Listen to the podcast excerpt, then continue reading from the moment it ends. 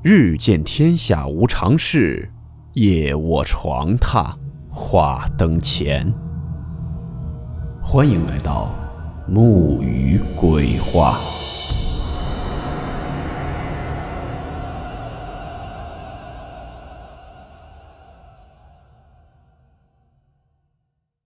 大家好，我是木鱼。今天这个故事是在网上看到一位网友分享的一个小故事。故事名称：停尸棚。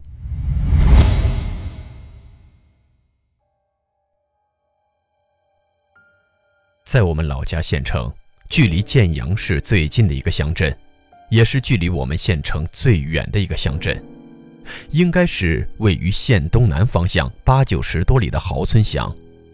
要进出豪村乡，石坡、建阳那条唯一的公路就是必经之路。从这条公路过了一座石桥，就是属于豪村乡管辖的一个村子。我的这个故事就是从这个村子说起的。不知道大家是否了解，每到干旱时节，许多村民都会经常在自己家的水田里守着，是怕田里被别人挖开一个口子，水被放到别人的田里，也或者是防止有的村民堵截了灌溉的小水渠。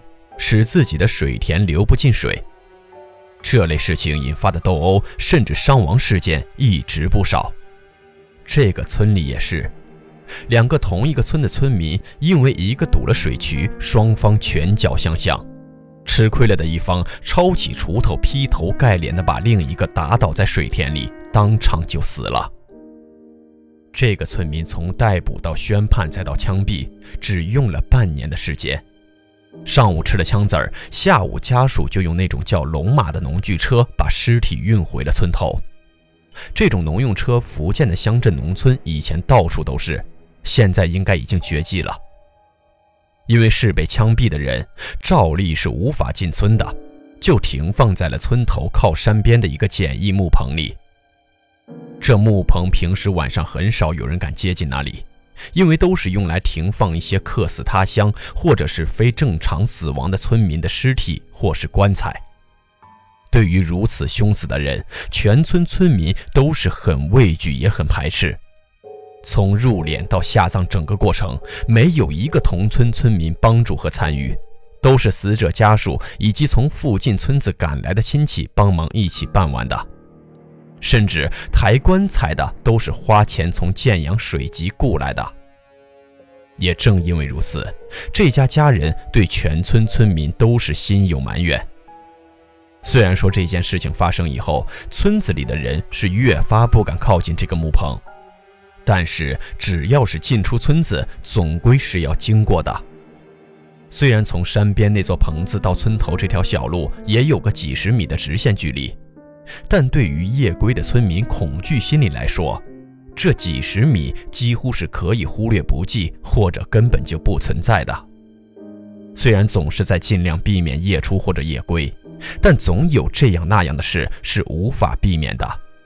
就像这一次，大概是这村民下葬后的半个月以后，有一个村民的媳妇儿大半夜生病了，似乎还病得不轻，浑身发烫，一身都是汗。那时候也不像现在，一个电话、一条微信就能联系上卫生院或者是医生。不敢怠慢拖延，这村民骑上他那辆破旧的二八自行车，出了村头就往邻村那个赤脚医生家赶去。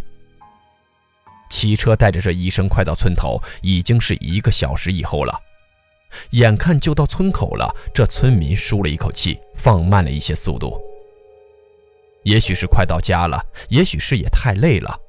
后座的那个赤脚医生忽然说道：“说后面是不是有个人啊？怎么总感觉有人在咱们后面呢？”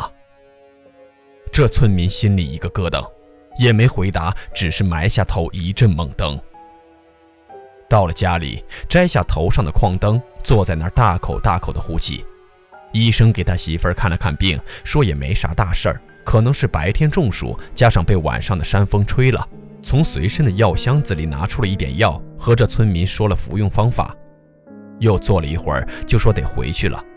村民拉上自行车，虽然心里还在想着村头那停尸棚，一万个恐惧，但也得送医生回去。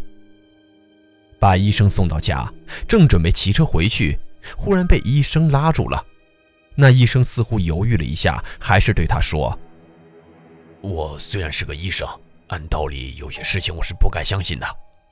但今晚我坐在后面来去两次，都远远看到你们村那个停放死人的那个木棚，有个人影跑出来，一直追着我们后面跑，跑一会儿近了一些就没了，他再跑一些又近了一些就又没了。”我是医生，我知道那不是眼花错觉。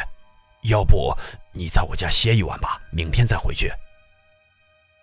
这村民想到家里媳妇儿一晚上没人照顾，万一真有啥事儿也不好。虽然心里很是恐惧，但也只能婉言谢绝了，骑上车就往回赶去了。一晚上两个来回，体力也是不支的，快到村头，已经快要蹬不动了。就在这时，借着头上矿灯的灯光，这村民看到几十米外的木棚里，一个黑黑的人影坐在一条用来放棺材的长条木凳上。那黑人影好像也看到了他，一下笔直地站了起来。虽然看不到那人影的手脚有任何动静，却已经跑出木棚有几米远了。这村民下意识就使劲蹬自行车。却感觉再使劲蹬，车都行进得很慢很慢。那种感觉就好像有一股什么力量在后面拽着自行车。就在总感觉怎么使劲也蹬不动车子的时候，那个人影似乎离他已经很近了。这村民也顾不上了，下了车想推着车子跑，却觉得车子连推都推不动了。再回头，这一眼。差点就被吓得坐到了地上。车后架上坐着一个黑黑的人影，两只手抓着他的车屁股垫子。虽然同样黑黑的脸上看不清楚任何模样，就好像有一团灰黑色的烟雾，却能看到这个人的额头部位有一个特别大的黑洞。那团看不清楚灰黑色的面庞，好像还在一点一点的扩张。那种感觉就好像，好像是这个人正在咧着嘴笑呢，而且感觉越笑那嘴咧得越大。村民丢下自行车开始跑，大喊大叫着跑进了村口。回头再看的时候，已经看不到任何人影了，也看不到他的自行车了。那个村民那晚跑回家后，直接就缩在了床上，裹着被子一直发抖。这村民的媳妇儿身体刚恢复了些，看到丈夫成了这样子，就问他怎么了。但这村民始终没有回答他媳妇儿，嘴里却一直在呢喃着什么，满头大汗，眼神呆滞，嘴唇发白。媳妇儿去给他烧了些热水，回来准备让他喝点热水的时候，发现她丈夫已经睡着了。给她丈夫盖好了被子，也就睡去了。第二天早上，他媳妇儿被一阵嘈杂的喧闹声吵醒了，发现丈夫却不在身边。这个时候，就听到有人砰砰砰的敲门。打开门后，那邻居就急匆匆地说：“你快去村头看看吧，你丈夫出事了。”他媳妇儿二话不说就奔向了村头，只见那里已经围满了人。他看到，就在那停尸棚旁的一棵大树上。她的丈夫吊死在了那里，重点是她是吊死在了她的自行车上，她的自行车挂在了那棵树上，而且那自行车已经严重的变形扭曲。更诡异的是，她丈夫的表情，眼珠血红外凸，充满了惊恐，但那张嘴却是呈现了一种大笑的状态。后来，警察来到了这里，封锁了现场。最后，经过各种调查，发现她丈夫其实当时也是参与了那场斗殴，并且那场小水渠之争正是他从中挑拨的。但是，最后的具体死因并没有发现其他的人为因素，被认定为了自杀。但是，这种事情发生之后，村民们心里大概也都知道了怎么回事儿，对停尸棚那片地更是敬而远之了。再急的事情，绕远路也不会再从那里经过了。这个故事到这里就结束了。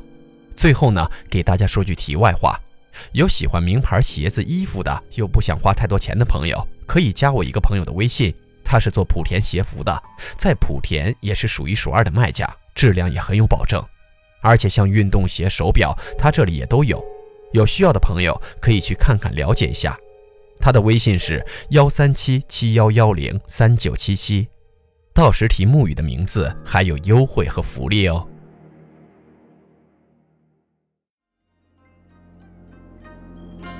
好了，我们今天的故事到此结束，祝你好梦，我们明晚见。